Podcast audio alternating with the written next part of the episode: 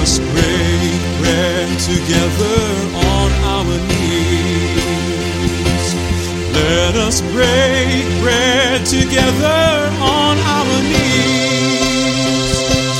When I fall on my knees with my face to the rising sun,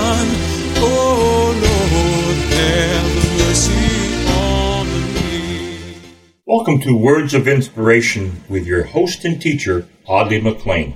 And now let's hear from Audley. Well, it's still a brand new year.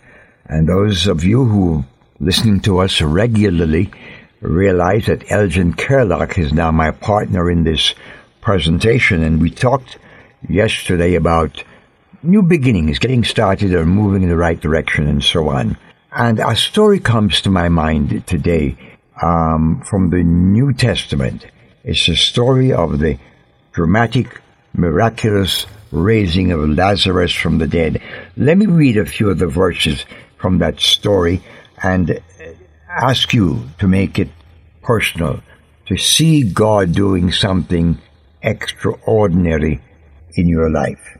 Martha and Mary sent for Jesus, and he arrives at their house because they sent for him because their brother was sick. But the Bible tells us he delayed his coming, and in the meantime, Lazarus died. And then Jesus arrives at the home. So Jesus stayed outside the village at the place where Martha met him. When the people who were at the house consoling Mary saw her leave so hastily, they assumed she was going to Lazarus's grave to weep, so they followed her. When Mary arrived and saw Jesus, she fell at his feet and said, Lord, if only you had been here, my brother would not have died. And Jesus saw her weeping and saw the other people wailing with her. A deep anger welled up within him, and he was deeply troubled. Where have you put him? he asked.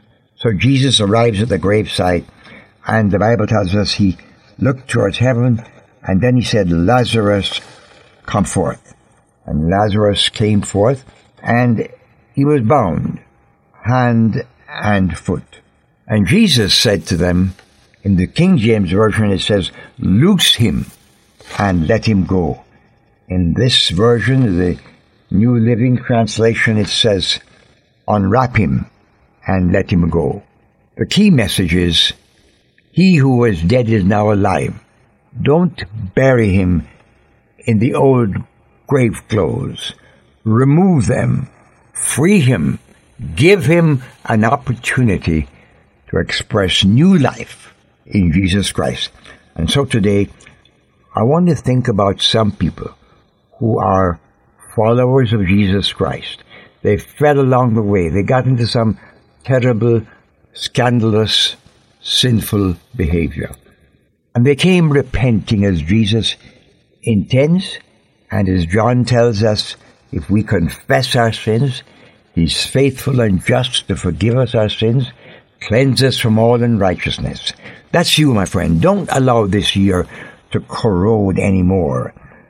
Jesus said, loose him, let him free. Unwrap him, and let him go. Unwrap her, unwrap him.